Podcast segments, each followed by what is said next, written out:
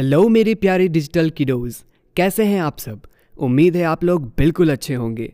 मैं फिर से आ गया हूँ आपका अपना प्यारा दोस्त, आरजे अमन, एक नई कहानी के साथ। पिछले एपिसोड में हम सबने सुना कि कैसे एडी एक बड़ी प्रॉब्लम में फंस जाता है और फिर वो कैसे अपने दोस्तों और अपने पेरेंट्स की मदद से उस प्रॉब्लम से बहुत आसानी से बाहर भी आ जाता है।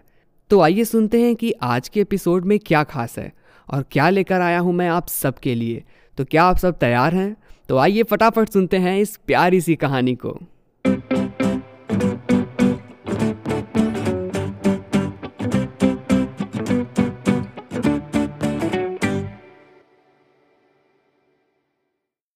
क्या आप लोगों को स्कूल जाना पसंद है? मुझे तो मेरे स्कूल के दिन बहुत याद आते हैं। वैसे सच कहूँ तो स्कूल जाने का एक अलग ही मज़ा है। यदि मैं होमवर्क और एग्ज़ाम्स को हटा दूँ तो पर हमारा दोस्त नौरी ऐसा बिल्कुल नहीं है। नौरी तो बहुत ही पढ़ाकू और तेज तर्राक बच्चा है और उसके लिए होमवर्क और एग्ज़ाम्स कोई बड़ी बात नहीं है। पर नौरी को एक बात से बहुत ज़्यादा चिढ़ थी, क्योंकि नौरी के क्लास का सबसे बड़ा बुली बच्चा उसका सबसे बड़ा टारगेट था। वो हमेशा नौरी को परेशान करता, कभी उसके टिफ़िन बॉक्स ले लेता तो कभी उससे अपना होमवर्क करवाता। पर यह तो एडी था जिसने नौरी को इन सब चीज़ों से बचा लिया। एक दिन एडी ने सानवी को सब कुछ बता दिया और सानवी ने तुरंत उसके क्लास टीचर से इन सब चीज़ों के बारे में बता दिया। और उसके बाद से नौरी किसी भी तरीके की बुलिंग से बिल्कुल फ्री था। और फिर लंबे समय तक उसके साथ कोई भी प्रॉब्लम नहीं हुई। लेकिन वो लड़का जो नौरी को हमेशा परेशान करता था, उसे बुली करता था, वो उससे बदला लेने की तलाश में था। आज जब नौरी ने अपना जीमेल अकाउंट खोला तो उसको वहाँ पर एक मेल दिखाई दिया, जो कि एक अननोन नेम से था। और उसमें लिखा हुआ था, क्या मैं तुम्हें याद हूँ? मैं बिल्कुल नहीं भूला जो तुमने मेरे साथ किया। इस मैसेज ने नोरी को बहुत ज़्यादा परेशान कर दिया। उसने इस अकाउंट को तुरंत ब्लॉक कर दिया, और वह सोच में पड़ गया कि उसको इस तरीके की ईमेल्स कौन भेज रहा है। और उसे लगा कि अब उसने इस अकाउंट को ब्लॉक कर दिया है और अब इसके बाद उसे किसी भी तरीके का ईमेल नहीं मिलेगा। उसने बोला, अब मैंने इस आदमी को ब्लॉक कर दिया है तो मुझे अब ईमेल्स नहीं मिलेंगे। सानवी की एडवाइस बहुत ज़्यादा हेल्पफुल है। उसने हमें जो भी डिजिटल हाइजीन के बारे में सिखाया, वो आज काम आ रहा है। अब मुझे पता है कि किसी भी अननोन ईमेल का रिप्लाई कैसे करना है।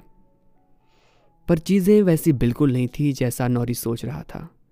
जब उसने अपना ईमेल दोबारा देखा तो उसने पाया कि वहाँ पर एक और ईमेल आया हुआ है, और हमेशा की तरह एक अननोन आईडी से। उसने इस ईमेल को दोबारा से ब्लॉक किया, और यही नहीं, ये चीज़ उसने दो से तीन बार किया। लेकिन उसके बाद भी ईमेल का आना, वो समझ गया था कि ये पर्सन सिर्फ़ इसी को टारगेट कर रहा है। वो अब ब्लॉक कर करके थक गया था। अब उसने उस ईमेल को पढ़ने का सोचा और उसने उस ईमेल को खोला और मैसेज को पढ़ा और उसमें लिखा हुआ था, मैं रोहन बोल रहा हूँ। तुम मुझे क्यों बार बार ब्लॉक कर रहे हो? और अगर इस बार तुमने मुझे ब्लॉक किया तो मैं तुम्हें फिर से ईमेल भेजूँगा और दूसरी आईडी से। नौरी ने उसको बोला कि, रोहन, मुझे परेशान करना बंद करो। पर इस पर रोहन ने उसको जवाब दिया, तुम्हें क्या लगता है? मैं तुमसे डर गया हूँ? सोचना भी मत बच्चे। अब तुम्हारी बारी है सजा भुगतने की। जो तुमने मेरे साथ किया, वो अब तुम्हारे साथ होगा। और अब मैं देखता हूँ कि तुम किससे कंप्लेन करते हो। क्योंकि यहाँ ना तो कोई टीचर है और ना ही ये तुम्हारा स्कूल है। रोहन ने नौरी को बोला कि अब उसको उसके सारे असाइनमेंट्स और होमवर्क कंप्लीट करने होंगे। नौरी ने उसको इस बात से मना किया। उसके बाद रोहन ने उसे ब्लैकमेल करते हुए बोला, अगर तुमने मुझे अब ब्लॉक किया या फिर मेरा काम करने से मना किया तो मैं तुम्हारे बारे में पूरी क्लास में झूठी अफवाहें फैला दूँगा। सभी स्कूल ग्रुप्स में बता दूँगा कि तुम एग्ज़ाम्स में अपनी शीट्स कॉपी करते हो और इसके बाद सब तुम्हारी बेइज्जती करेंगे और तुम्हें सब चीटर समझेंगे। समझा तुमने? नौरी ये सब सुनकर बिल्कुल डर गया। उसने रोहन का काम करने के लिए हामी भर दी। उसके बाद रोहन उसको हर रोज़ अपना होमवर्क भेजना शुरू कर दिया। नौरी इन सब बहुत ज़्यादा थक गया था, क्योंकि रोहन उससे बहुत बदतमीजी से बात करता था। ये समस्या नौरी को बहुत ज़्यादा परेशान कर रही थी। अब तो वो अपने दोस्तों को भी बहुत कम फ़ोन करता था। इसीलिए एक दिन एडी और सानवी ने डिसाइड किया कि वो नौरी के घर पर जाएँगे और उसे सरप्राइज़ करेंगे। और इसी के तहत सानवी और एडी बहुत ज़्यादा खुश थे नौरी को देखकर। पर, नौरी उन लोग को देखकर ज़्यादा खुश नहीं हुआ और उसका बर्ताव बहुत ज़्यादा अलग लग रहा था। उन दोनों ने उससे खेलने के लिए पूछा, पर उसने इसके लिए साफ़ मना कर दिया। उसने कहा, उसे बहुत सारा होमवर्क करना है। उसके बाद दोनों दोस्तों ने कहा कि वो उसकी मदद करेंगे उसका होमवर्क करने में, पर नौरी ने उन्हें मना कर दिया। उन दोनों दोस्तों को पता चल गया कि नौरी ज़रूर कुछ छुपा रहा है और एडी ने नौरी का हाथ पकड़ते हुए पूछा नौरी, क्या प्रॉब्लम है? प्लीज़ हमें बताओ। नौरी बिल्कुल शांत खड़ा था। उससे कुछ नहीं बोला गया, लेकिन उसकी आँखों से एक आँसू टपक कर उसकी चेहरे को छूता हुआ नीचे गिर गया और रोते रोते नौरी ने सारी बात अपने दोस्तों को बताई।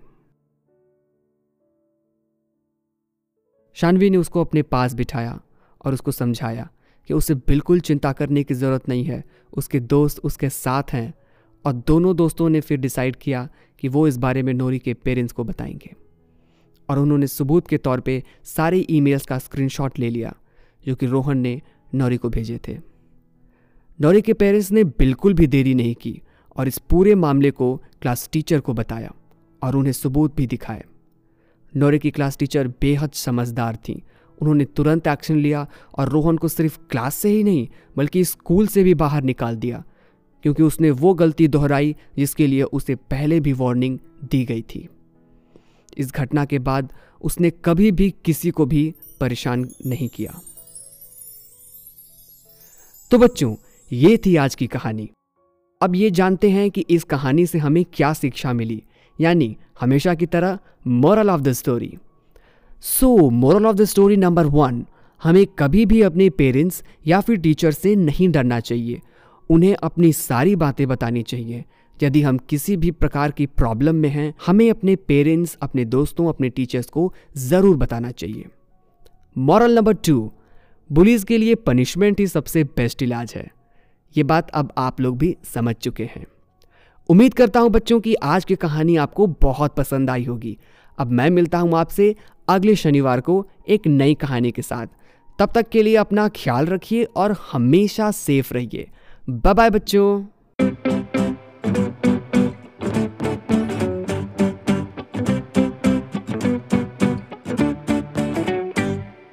This was RJ Aman, and you have listened the Digital Kiddo Podcast, a podcast by Cyberfrat to keep kids safe online. Beautifully written by Ashwarya Venugopal and the artworks by Vinay.